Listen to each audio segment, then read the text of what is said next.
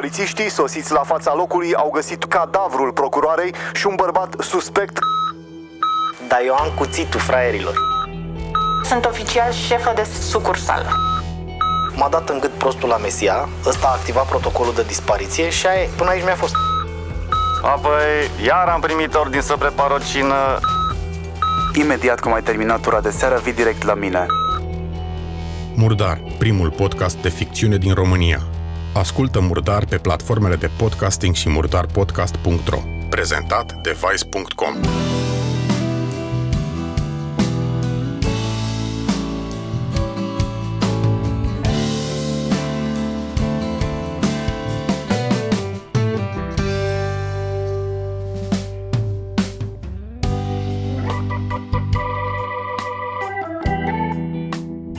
Salutare tuturor! Uh, Eu sunt Ana de la Avocatul. Uh, Îmi pare rău uh, pentru cum arăt astăzi, dar uh, asta îi spuneam Valeriei că trec printr-o criză de brinic și un pic de răceală și atunci, na, e bine că încă mai sunt pe picioare. Și uh, când m-a abordat Valeria am avut un uh, subiect foarte interesant, uh, respectiv care sunt problemele despre care ar trebui să ții cont în momentul în care îți înființezi tu, uh, tu o afacere. Și eu mi l-am notat aici frumos așa pe, uh, pe, uh, pe o listă. Iar propunerea mea este că na, avem o oră și jumătate la dispoziție. Uh, pe lângă ce să înscrieți voi mie bă, în privat, pentru că știu sigur că o să o faceți. Uh, să trec uh, în mare prin uh, bă, niște chestii, niște principii, cam ce mi s-ar părea mie destul de important și după aia să bă, dăm drumul când ne rămâne timpul la o discuție liberă. E bine? Perfect. Acum, um, că te gândești tu uh, la un moment dat, uh, bă, student fiind uh, tânăr antreprenor sau orice altceva, domnule, uite, vreau să fac și eu o afacere. Acum, până să ajungi la vreau să fac și o afacere, ar trebui să te gândești dacă vrei să faci tu pe propriile tale picioare o afacere sau să te angajezi la altcineva. Știu că sună destul de dubios, dar um, antreprenoriatul și uh, businessul vine la un moment dat cu uh, foarte multe uh, responsabilități despre care vom vorbi un pic mai încolo.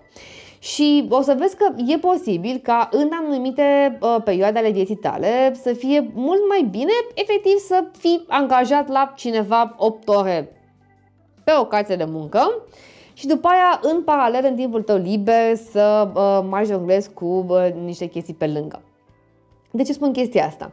Pentru că uh, vrei, nu vrei uh, să fii antreprenor și să te chinui tu să faci un business pe lângă, presupune tot. Să ai grijă la hârtii, să știi cum faci firma, ce firmă faci, ce vrea contabilul de la tine, ce documente trimis contabilul. Aoleu, am uitat să scot o factură, aoleu, am uitat să încasez o factură.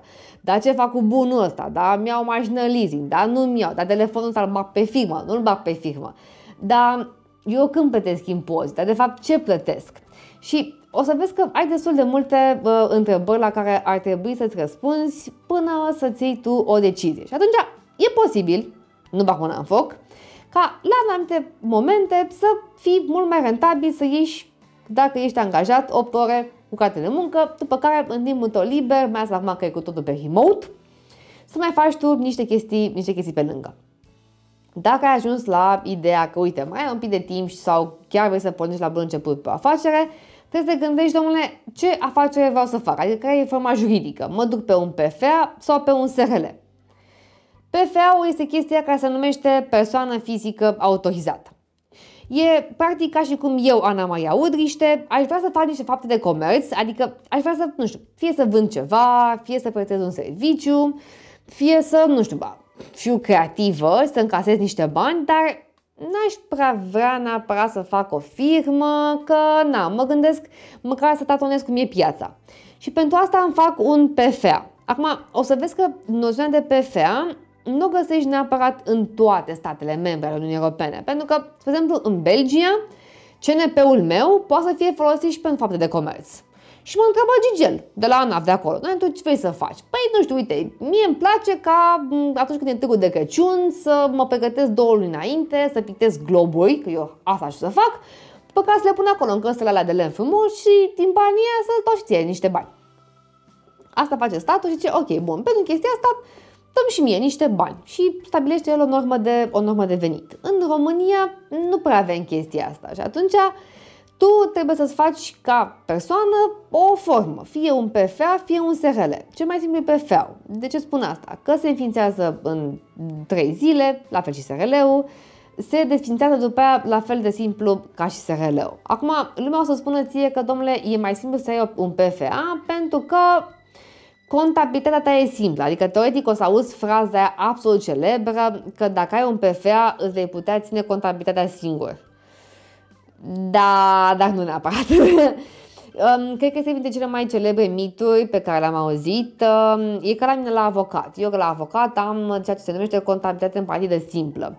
Astfel încât teoretic eu mi-aș putea o ține singură. Pe de altă parte, când sunt la final de lună și sunt, păi stai puțin, cam și niște bonuri aici și niște asta, ce scot, că, ce sunt cheltuieli deductibile, ce sunt, ce nu, cum bag, ce calculez, ce impozit, ce contribuții sociale, mă duc la mama care e contabilă de profesie, salut mama, fie, jap, ia de aici și scrie tu că e mai simplu.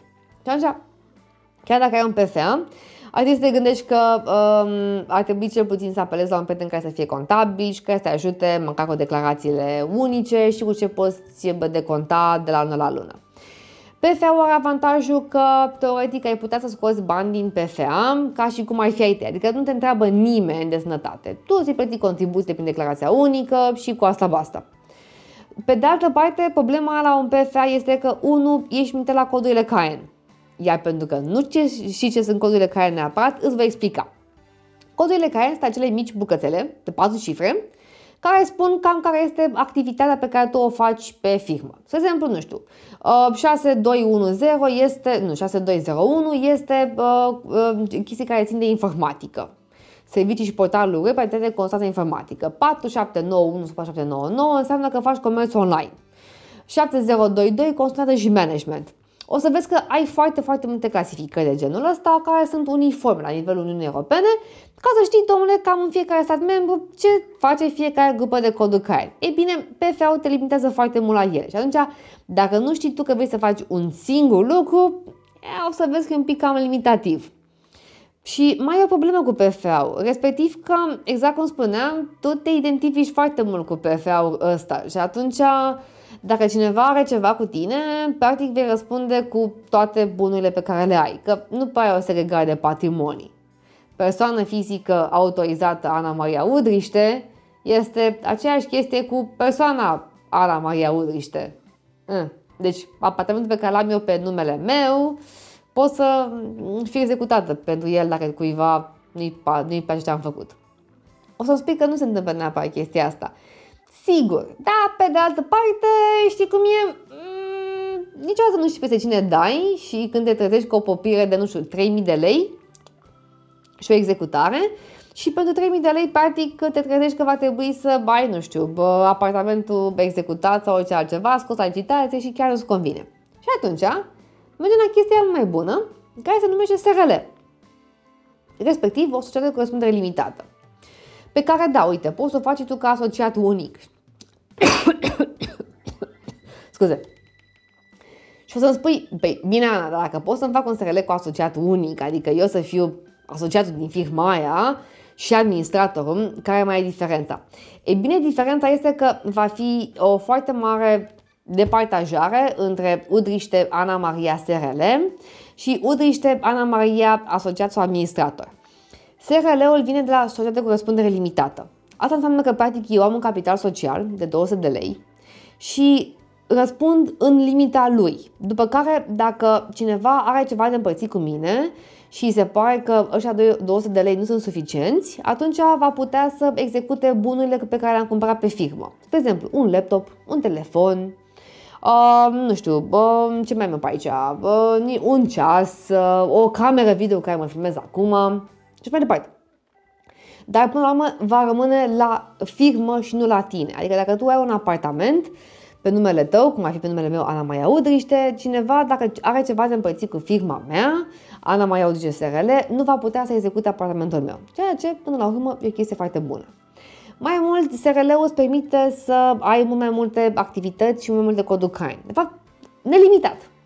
Și o să ajungem după aia și la greșelile pe care le faci din punctul de vedere poți să ai un administrator sau mai mulți, că na, poate că, uite, tu ești în Iași, dar uh, cu domiciliu și toate astea, dar uh, tu stai mult prin București, pentru că poate te-ai mutat cu facultatea, ai găsit un job mai bun, dar și mai a rămas pe Iași. Ok, tu poate că nu poți să te ocupi să închei toate actele care sunt în Iași, nu că ți peste mână să te duci cu avionul de fiecare dată. Însă poți, să, să pui administrator pe tatăl tău care a rămas acolo și atunci să ducă el pe acolo, și pe la bancă, pe la NAF, pe la poliție economică, depinde pe unde mai trebuie, știi? Pentru că administratorul poate să fie o persoană care este din firmă sau cu persoane complet străine de firmă. Și scap de chestia asta. Mai mult, SRL-ul are avantajul că, um, până la urmă, este atât de versatil încât poți să faci orice pe el. Dacă, nu, dacă te gândești la un moment dat că cele multe coduri care pe care le pus nu sunt suficiente, mai poți mai pui unul. Îl autorizezi și cu asta basta. Da, cam asta este destul de, de simplu între, între SRL și PFA. Ca impozitare, la SRL plătești 3% pe cifra de afaceri. O să mă întrebi, bine Ana, dar care este cifra de afaceri? Cifra de afaceri înseamnă practic toate facturile pe care tu le emiți, indiferent că le încasezi sau nu. Dacă ai emis facturi de 1000 de lei, vei plăti 300 de lei. După care vei mai plăti 500 dividende când scoți bani din firmă. Fie trimestrial, fie anual. Deci, pretty, pretty easy. Acum, indiferent de forma pe care o iei, avem niște bube. În general, multe. Prima și prima bubă este cu sediu social. O să zici, da mă, Ana, mă, da, uite, în alte state, sediul social al firmei este o cutie poștală unde te duci acolo și primești chestii. Tocmai. Pentru că în România noi nu avem cutii poștale unde să poți să primești chestii, este foarte important să ai o cutie poștală unde chiar să știi că primești chestiile respective. Și îți dau un exemplu. La sediul social vei primi foarte multe notificări de la ANAF, ITM, când te cheamă cineva în judecată, când trebuie să te pui ceva, Ministerul Muncii sau Dumnezeul cu mila cine mai știe ce, bănci, când îți trimite codul, cardul acasă cu pinul aferent și mai departe. Și atunci e foarte important la un moment dat să știi clar că acolo unde ai sediu social, nu doar că chiar vei primi corespondența, ci va fi cineva care să îți dea respectiva corespondență. Îți dau un exemplu. Stupid. Zilele trecute vorbeam cu un prieten care mi-a zis, Ana, ă, știi tu cumva de firma aia Mega Reduceri TV care a fost amendată pe GDP cu amendă de 3000 de euro? Că n-au, ai scris tu de chestia asta într-un, wait for it, Insta Story. Și că, da mă, da, știu că, na, eu am scris despre chestia asta. Păi a mea. A, păi nu știam. La care el, păi da, nici eu nu știam că am luat amendă. De ce? Cum, a, și să spun, cum te trezești că ai o amendă despre care nu știai că ai o amendă? Simplu. Se pare că acolo unde avea firma sediu social, persoana respectivă s-a mutat de acolo, dar sediul social al firmei a rămas la pă, sediu vechi, pentru că n te gândești, am stau acum să fac actele, să mut, să hâs, să mut și vorbești cu proprietarul de acolo. Salut! Nu e așa că orice chestie care îmi vine și mie după aia pe uh, corespondența aici, mi-o trimit și mie. Da, mă, cum să nu? A, că nu cumva uită.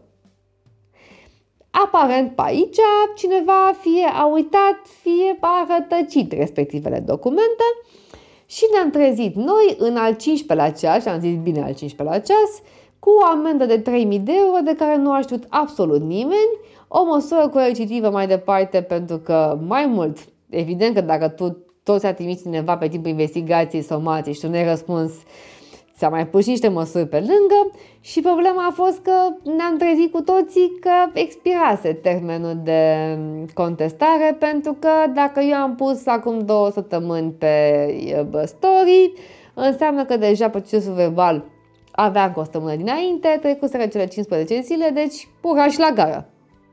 Și atunci, practic, pentru că ne-ai avut grijă unde ai sediu social al firmei tale, ca să știi clar că vei primi toată corespondența, te-ai trezit cu dita mai amenda de câteva mii de euro.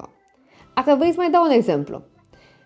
Tatăl meu la un moment dat a avut firma la un cabinet de avocat și pentru că nu ne-am îngrijit uh, să ne gândim la un moment dat că, domnule, avocatul respectiv nu ne trimite și nouă corespondența, pentru că te gândești, domnule, din moment ce am sediu social la el, sigur, sigur va trimite corespondența. Nu e așa. mai puțin când nu a trimis-o. Și culmea este că nu a trimis o notificare de la antifraudă, prin care antifrauda a avut un control tematic și ne-a sumat să aducem toate documentele.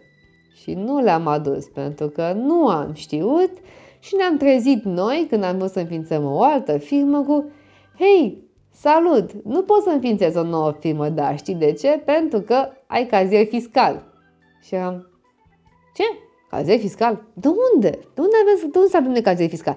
Păi mai ții în minte acum trei ani de zile când am avut un control de la antifraudă și trebuia să trimiți tu niște documente și nu ai venit la noi și hăi și mă? Nu. Cum să nu? Uite adresa. Ah, ce tare.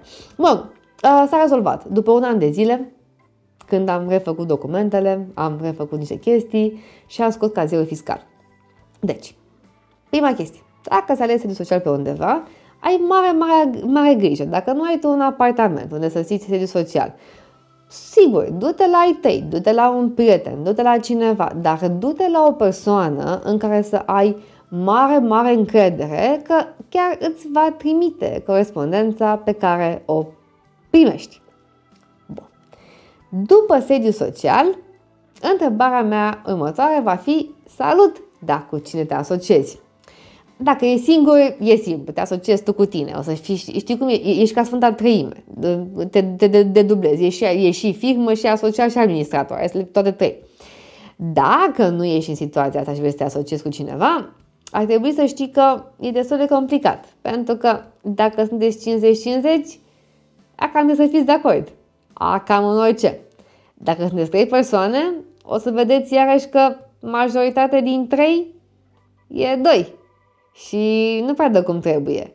Trebuie să, fii, trebuie să fiți iarăși cam toți de acord. Mai ales dacă la un moment dat uh, nici nu știi cam care sunt chestiile la care poți deroga când vrei să iei deciziile și trezești că, nu știu, cineva s-a supărat pe tine și nu vrea să mute sediul social, care se face printr-o hotărâre de AGA și cere unanimitate ar fi putut să nu ceară unanimitate a tuturor oamenilor dacă scriai în actul Constituției chestia asta, dar nu te-ai gândit, mai mult ca sigur te-ai dus la o firmă care face firme și păi a spus, ăsta e template-ul, ia de aici, semnează, bag acolo. Deci e foarte important să știi cu cine te asociezi. Pentru că, indiferent de uh, cât de mult uh, prietenie avea cu persoana respectivă, cât de multă încredere sau cât de mult se pare ție că, domnule, facem chestia asta și mutăm munții împreună, o să vezi că nu e chiar așa, mai ales când, uh, unul, fie dai de bani, fie la un moment dat intervin alte priorități în funcție de fiecare, fie că vorbim de familie, fie că vorbim de alte proiecte și așa mai departe. Hai să fim serioși. De câte ori, inclusiv tu pe timpul facultății, nu te-ai gândit uh, că vrei să faci și asta și asta, te-ai pucat și de una și de alta și ai fost prieten cu colegul tău de bancă, ba după aia cu colegul de la altă grupă, ba după aia ai bârfit pe la altul, că așa e în viață. E, dacă te gândi cumva că atunci când faci un business lucrurile stau cu totul altfel, ei bine, află că nu. Doar că sunt la un alt nivel. Și atunci este foarte important să știi cu cine te asociezi și să le pui pe tot, totul clar pe hârtie, pentru că dacă celălalt nu e de acord cu ceea ce vrei să faci tu sau tu nu ești de acord cu ceea ce vrei să facă el, e foarte greu să ieși din business, mai ales dacă, nu știu, e o firmă care deja face uh, niște nume pe piață, are acțiune, are niște clienți și e foarte greu după aia să se separi și mai mult, interesant este că și dacă ești de acord cu celălalt să divorțezi din punct de vedere juridic, află că divorțul din punct de vedere juridic durează oarecum, guess what, cam două luni de zile. Deci, na, deci tot mai durează, știi? Neapărat, neapărat să vezi cine, um, cu, cu, cu cine te asociezi. Printre ce mai mai notat eu aici sunt codurile Caen. Și acum cred că o să înțelegeți codurile Caen mai bine prin următorul exemplu. În general, um, noi ne-am obișnuit să facem o filmă cu toate codurile CAE. Cum spuneam, codurile CAE sunt acele secvențe mici de patru cifre prin care spui ce vrei să faci ca activitate. Lumea pune acum toate codurile CAE din simplu motiv că ele nu mai costă de câțiva ani de zile și atunci spune omul Acum, de ce să mai complic eu, să mai dau după aia niște bani, dacă vreau să mă gândesc să fac orice altceva, le pun pe toate. Statistic vorbind, dacă tu vrei să faci design sau um, broderie de cămăși uh, sau pictură, fotografie, um, IT sau orice altceva, sunt aproape ferm convinsă că nu vei face extracție de petrol, uh, construcție de poduri și căi ferate, uh, creștere de ovine și bovine, uh, produse farmaceutice nucleare sau orice alte chestii genul ăsta. Ok, ce vreau să spun, deși văd așa niște zâmbete pe acolo, ce vreau să spun este că la un moment dat ar trebui să te gândești cam ce vrei să faci și o să, o să ajungi la un număr de 70-90 de coduri care în care crede-mă, crede-mă că o să acopere absolut toate situațiile. După aia, dacă na, te gândi tu că viața ta se schimbă la 180 de grade, mai faci, doamne iată mă, o, o hotărâre, mai faci un cod care și te costă cu totul 150 de lei. Aia e, ghinion de neșansă, da. În general, șansele să fie din prima toate codurile bune sunt destul de mari. De ce este foarte important chestia asta? Pentru că, uite, cum a fost acum cu măsurile de COVID-19 pentru IMM-uri, AXA 1, AXA 2. Ai nevoie de niște coduri care, în care să fie și autorizate și vă vorbim despre, despre ce înseamnă autorizare imediat. Uh, dar trebuie să le ai în actul constitutiv și să vezi exact pe ce te încadrezi. Era posibil să ai niște coduri CAEN pe care tu să fii făcut cifre de afaceri, dar pe care să nu le ai și autorizate, sau să ai mult mai multe autorizate, dar tu să faci de fapt pe orice altceva mai departe, dar nu te gândi la ele. Sau dacă aveai anumite coduri CAE în actul constitutiv, să nu fii deloc eligibil. Mai mult, asta cu IMM-ul mai e cum mai e, dar sunt la dat programe uh, guvernamentale sau programe prin fonduri europene în care spun, domne, tu trebuie să ai în actul constitutiv doar codurile pe care chiar emiți facturi. Dacă tu faci design, dar ai cod CAE și doar pe asta emiți facturi, dar ai cod CAE de drumuri și poduri căi ferate, nu ești eligibil și rici să pierzi o finanțare de câteva sute de mii de euro sau zeci de mii de euro, doar pe motiv că te-ai calicit tu după aia la un milion jumate și ai spus, domnule, hai că băgăm toate codurile CAE. Știi, pune și tu măcar pe alea care sunt strict necesare. Acum, ai văzut un, ai auzit la mine un cuvânt magic, autorizate. Da, mă, Ana, mă, da, autorizarea asta se ia după aia când te duci la tera, la primărie, la una la alta. Da și nu. Aici e un skepsis.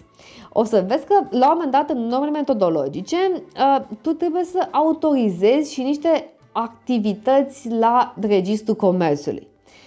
Acum, ca să înțelegi de ce trebuie să autorizezi niște chestii la Registrul Comerțului și nu doar să mă crezi pe cuvânt, deși ai putea face chiar foarte bine chestia asta, mergem un pic în preistorie. Când eram eu mică, foarte mică și cred că voi erați și mult mai mici decât mine, gen 2004, știți voi? 2004, da, da, da acum 16 ani, foarte mult, um, domnul Năstase a, a introdus o reformă prin care spunea la modul următor, domnule, nu te mai duci tu la toate ghișeurile cu putință, ci când te duci la registrul comerțului, spui acolo, domnule, uite, eu sunt restaurante, am codul CAIN 6210, îmi autorizez activitatea asta și după aia nu mă duc eu la DSV și a și da ITM și toate cele și pur și simplu spun să transmită registrul comerțului cererea automat către ei ca să-mi facă ei mie autorizările și eventual doar să mă calce în cadrul unui control.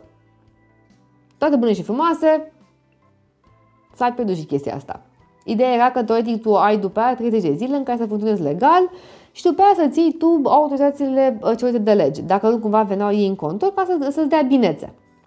În afară, spre exemplu, dacă mergem în state precum Germania, tu când te duci și vindeți o firmă la registrul comerțului și spui că am ciobit de activitate A, e simplu. În maxim două zile vine un inspector la tine și te întreabă, ok, salut, ai un restaurant, da, uite, asta este o listuță pe care tu ar trebui să o îndeplinești, minimal așa de bun simț, ca să fii în regulă, de la chestii care țin de, de sanitar, de alimente, de utilaje, de cum livrezi comenzi și toate astea.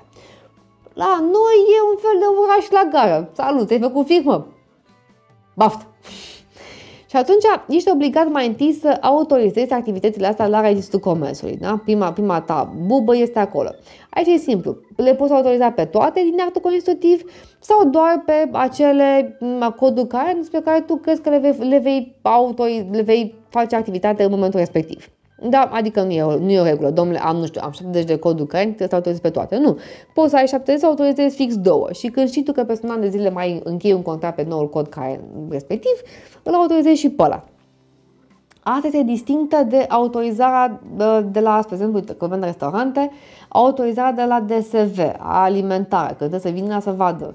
Dacă ai făcut mici, ai toate mostrele de mici, ai un metru jumate între uh, ghiuvetă și uh, coșul de gunoi, ai ghiuvetă de spălat mâini, ghiuvetă de spălat veselă, ghiuvetă de spălat alimentele, ghiuvetă de spălat, nu știu, papucii și toate cele. O să vedeți că sunt enorm de multe, iar fizic este imposibil să fii în regulă cu toate. Știu doar pe cineva la un moment dat dintr-un foarte mare lanț hotelier cu care vorbeam și spuneam Mana, uite, eu sunt din Germania și când am venit în România și ne-am preluat lanțul hotelier, am zis N-ai cum, eu vreau să fiu țais cu toate uh, legile. Eu nu mă uitam la el și ți-a reușit chestia asta. Așa, nu, n-am putut, n-am putut. Deci, cu rigla în mână, îmi dădeam seama că mi ar trebui încă, nu știu, trei hoteluri ca să pot să respect regulile. Pentru că sunt efectiv la un moment dat aberante, adică nu, nu ai cum. Și trebuie să faci chestia asta.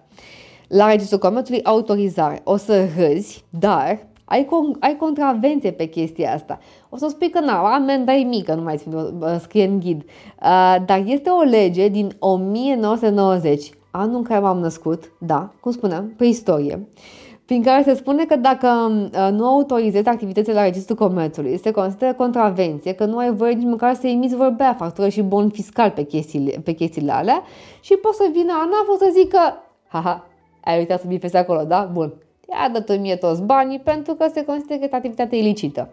Și vorbea, chiar nu vrei. Chiar dacă o să spui că, mă, dacă se întâmplă chestia asta, cât de bou să fii să nu autorizezi activitățile la Registrul Comerțului. Că vorbea, eu am amărâtă de declarație. A, foarte. Și voi spune că se întâmplă și la case mai mari. Am avut clienți pe care i-am preluat la un moment dat și, da, suntem acolo, frumos, că trebuie să fac o modificare, un alta, un alta, un alta și sunt clientul. Bă, da, dăm și mie tot frumos certificatul de constatator, ăla este o foaie a 4 prin care spune ce activități ai vrei să faci și unde. Ca să văd ce exact ce modific. Păi n-am. Mă, mă, n-ai cum să n-ai, că tu ai firmă de 6 ani de zile, ai emis facturi, nu? Da. Păi bun, dăm și mie la unde să văd codurile care Păi n-am. Zic că mă e sigur, da. Pentru că nu am crezut clientul pe cuvânt, pe ideea că ascunde de mine niște documente, am scos la registrul comerțului niște informații. Și mi-a picat mecla așa, era când m-am trezit că efectiv nu, nu-i băgase nimeni autorizarea la Registrul Comerțului și practic el a emis facturi așa de dragul de le emite, că bază legală n-avea. Așa că da, e o amărâtă de declarație, model 2 sau model 3, deci neapărat să o faceți. Acum, cu contabilitatea la un SRL e destul de simplu. Mitul celebru cu îmi găsesc un contabil cu 50 de lei pentru că am doar două facturi pe lună este foarte frumos. Pe de altă parte, vă recomand din tot sufletul să nu faceți neapărat chestia asta. Dacă aveți un prieten și vă înțelegeți cu el să dați așa niște bani de o ciungă, cu mare drag. Dar dacă nu faceți chestia asta, duceți-vă totuși la un contabil care chiar să mm, se ocupe de, de asta. Și nu că 50 de lei ar fi o sumă mare, mică, peiorativă sau orice altceva, dar pot să vă spun că chiar și pe online, volumul de muncă pe care tu trebuie să-l faci ca contabil e destul de mare și la 150 de lei pe lună, efect, cu tot cu depunere de bilanț, declarații și toate astea, nu justifică decât dacă lucrează cu câteva sute, sute, multe sute de firme. Și atunci, măcar duceți-vă pe la un milion jumate, două, cam, cam asta este, uh, n-ai ce-i face.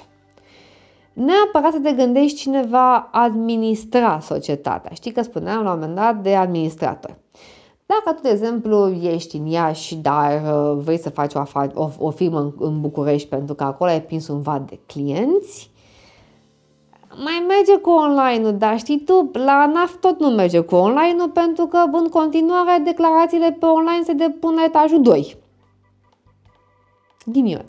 Și atunci ar trebui să ai o persoană care să fie pe acolo cât mai apropiată. Și doar nu o să faci acum naveta Iași-București. Bun, când era simplu că puteai să faci Iași-București, că aveam avioane care mergeau repede, de când cu pandemia de COVID-19 nici avioane nu mai merg. Iar cu trenul să mă ferească Sfântul, mă costă mai mult trenul decât benzina. România. Și atunci ai trebui să găsești o persoană de încredere pe care să o ai în București, care să se ocupe exact de chestia asta. Domnule, uite, am firma asta, nu știu, depune o hârtie acolo, ia de acolo. Nu sunt chiar foarte, foarte multe de făcut, dar e bine să ai și pe cineva de acolo. Și atunci o să vezi că poți să ai un administrator, doi administratori, trei administratori. Aoana, nu ne punem toată familia pe acolo. Dar, în general, dacă nu ești tu, poți mai pui pe încă cineva ca să nu fie niciun fel de problemă. Știi? Și cam două persoane mi se par arhi suficiente. Și poți să chiar să limitezi răspunderea, adică dacă cumva e chiar, adică e prudă cu tine sau prieten bun, dar nu e chiar prieten atât de bun, știi ce zic?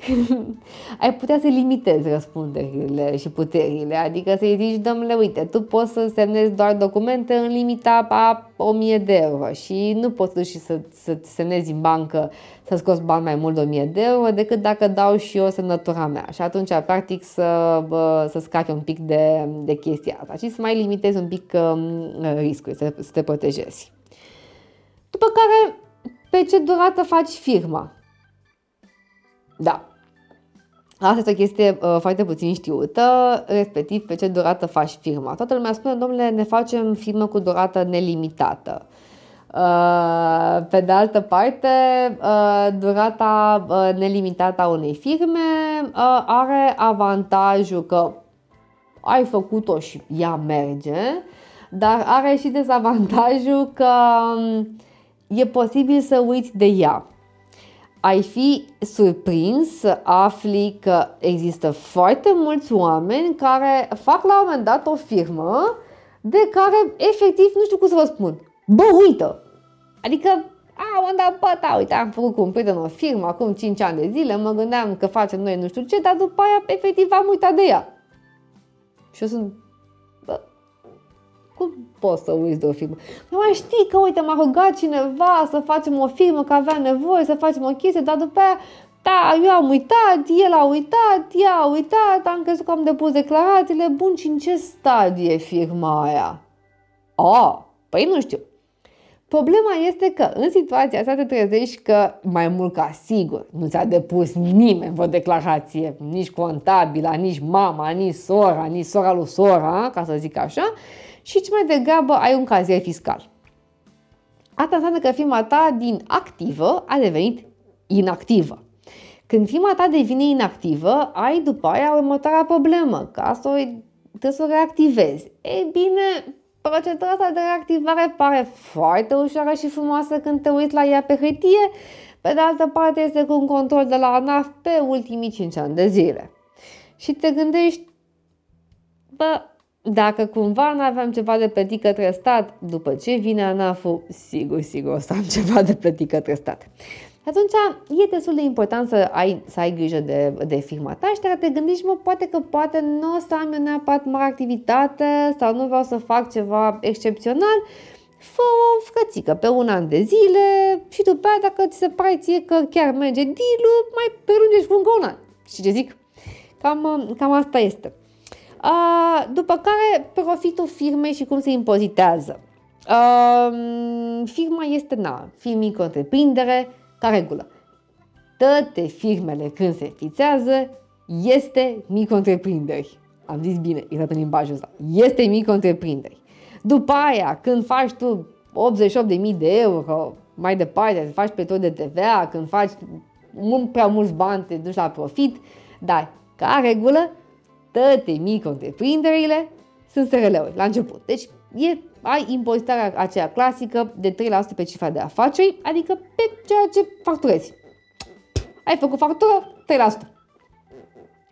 și o să vezi că practic ăsta este un impozit pe care îl plătești la 3 luni de zile, ca așa este perioada și tot la 3 luni de zile poți să scoți și dividende, după care mai, mai pui încă 5% și ești ultra mega fericit.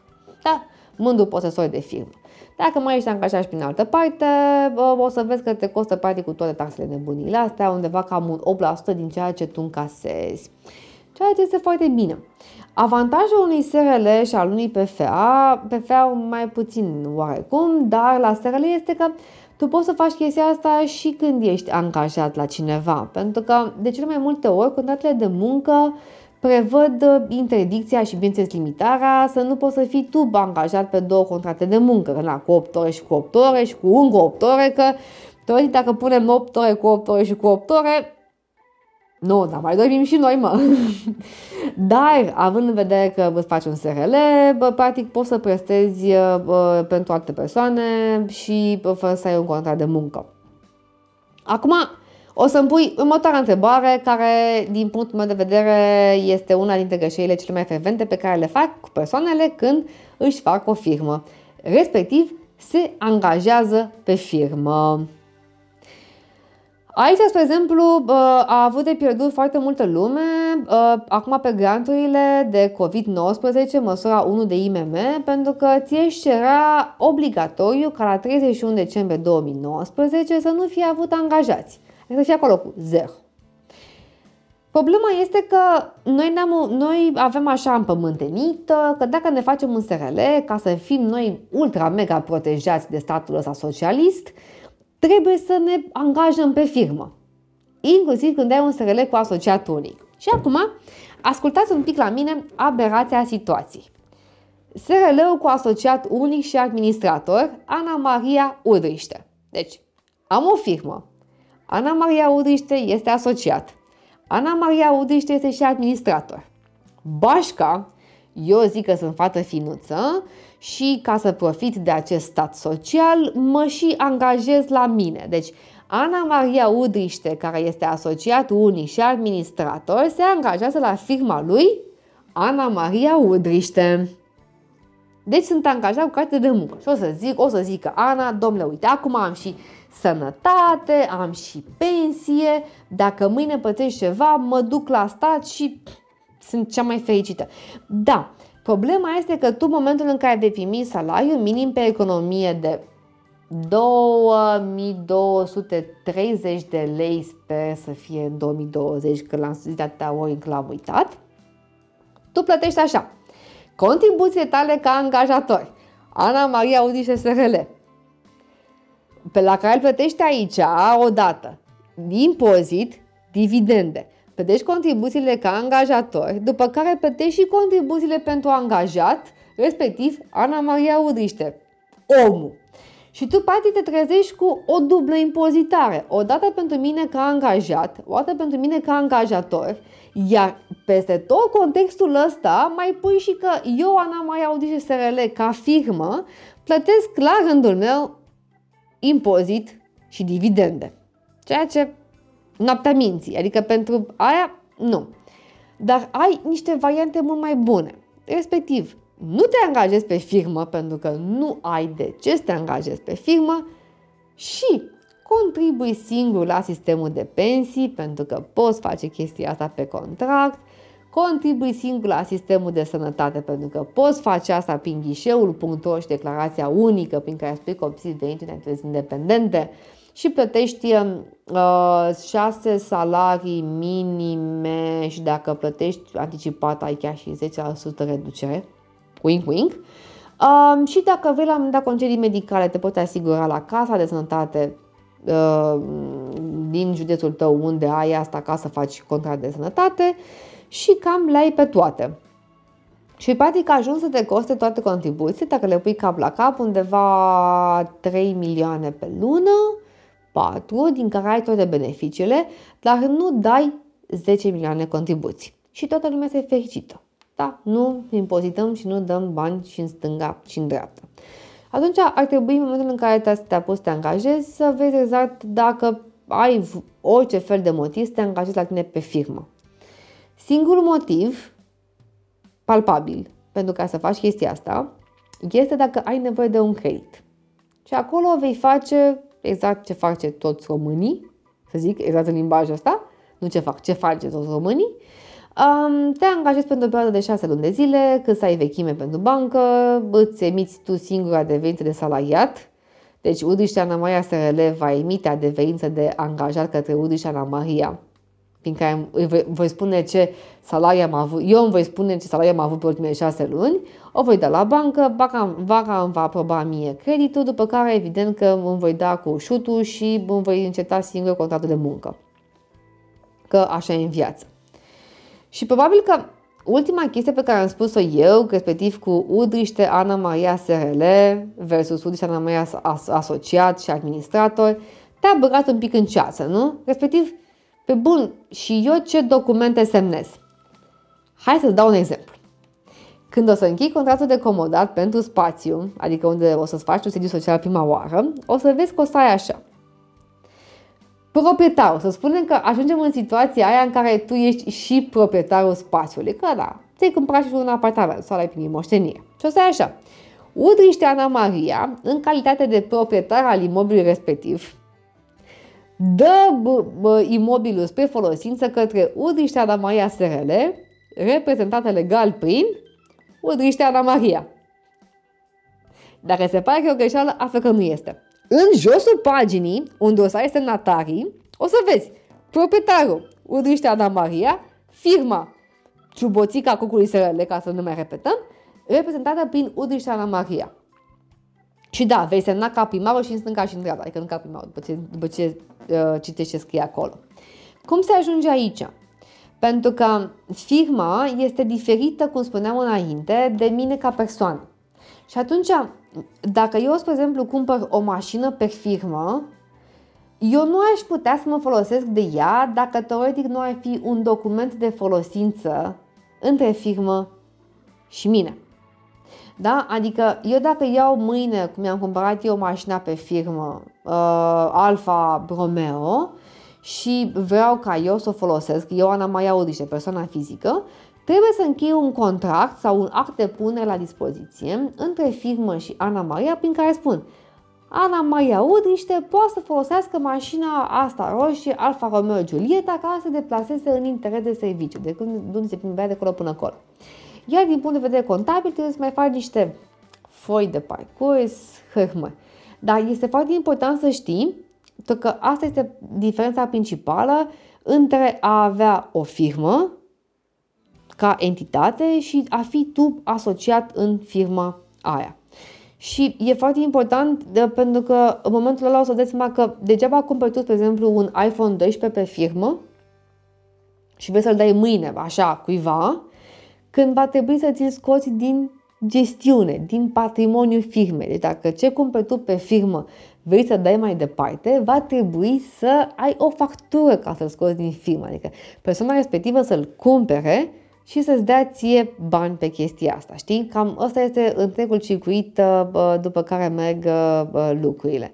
Practic, firma ta este complet diferită de tine, de tine ca persoană. Și acum că am vorbit și de profit și de toate astea, ar trebui să te gândești ulterior ce tipuri de contracte o să închei. Um, am văzut la viața mea până acum contracte de o pagină, exagerez, um, și contracte de 120 de pagini, iarăși nu exagerez. Ambele sunt valabile um, din punct de vedere juridic. Acum, nu spun că un contract de 120 de pagini te va proteja mai mult decât unul de o pagină, deși, realist vorbind, cam da.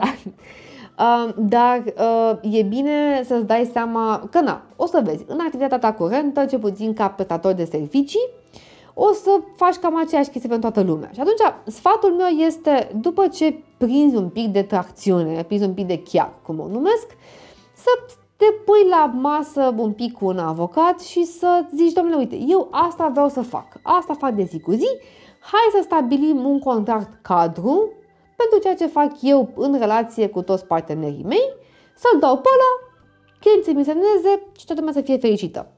Te va scuti de foarte multe chestii și mai mult gândește-te că în momentul în care tu pleci de la drum cu un draft de contract al tău pe care să-l dai oamenilor, uh, știi cum e, na, dai mai bine, că se uită și omul la tine și zice, păi, da mă, uite, dacă omul ăsta mi-a dat aici un draft de contract, înseamnă că nu e chiar frunza din copac și mai știe și el ce se întâmplă pe aici și pot, am ce să discut cu el. Știi că, în general, pentru un client contează foarte mult cu ce vii pe masă și care e puterea ta de, de negociere. Uh, eu mereu am spus, orice fel de contract poate să fie negociat, orice fel de contract uh, la un moment dat poate să mai fie modificat, nu este chestii care să fie bătute în cuie. Bun, poate doar la bancă, da, aia e altă mâncare de pește. Uh, însă, în general, cam toate chestiile se pot negocia și atunci este, mult, este, este important ca de la bun început să vii tu cu toate căsile pe masă, să zici, domnule, uite, ăsta e draftul meu, astea sunt condițiile mele, hai să negociem. Pentru că o să vezi, dacă cineva spune ție în față un contract, nu o să ai chef să faci chestia asta, nu o să ai chef să stai, să vezi, să verifici, să revizuiești și mai departe. Și atunci e destul de uh, bine și pentru tine, la un moment dat, să dai tu câteva sute de euro la un avocat, să facă un contract bun, pe care să-l folosești câțiva bani buni de, de, de, la, de când înființezi firma și până când uh, scap de, scap de ea. În fine, eu cam uh, asta am avut de zis. Uh, am crezut că o să dureze mai puțin, dar văd că a durat monologul meu aproape 50 de minute. Uh, și uh, eu închei aici uh, partea mea de uh, pledoarie, să spun așa, și orice fel de întrebări aveți, dați-mi ce.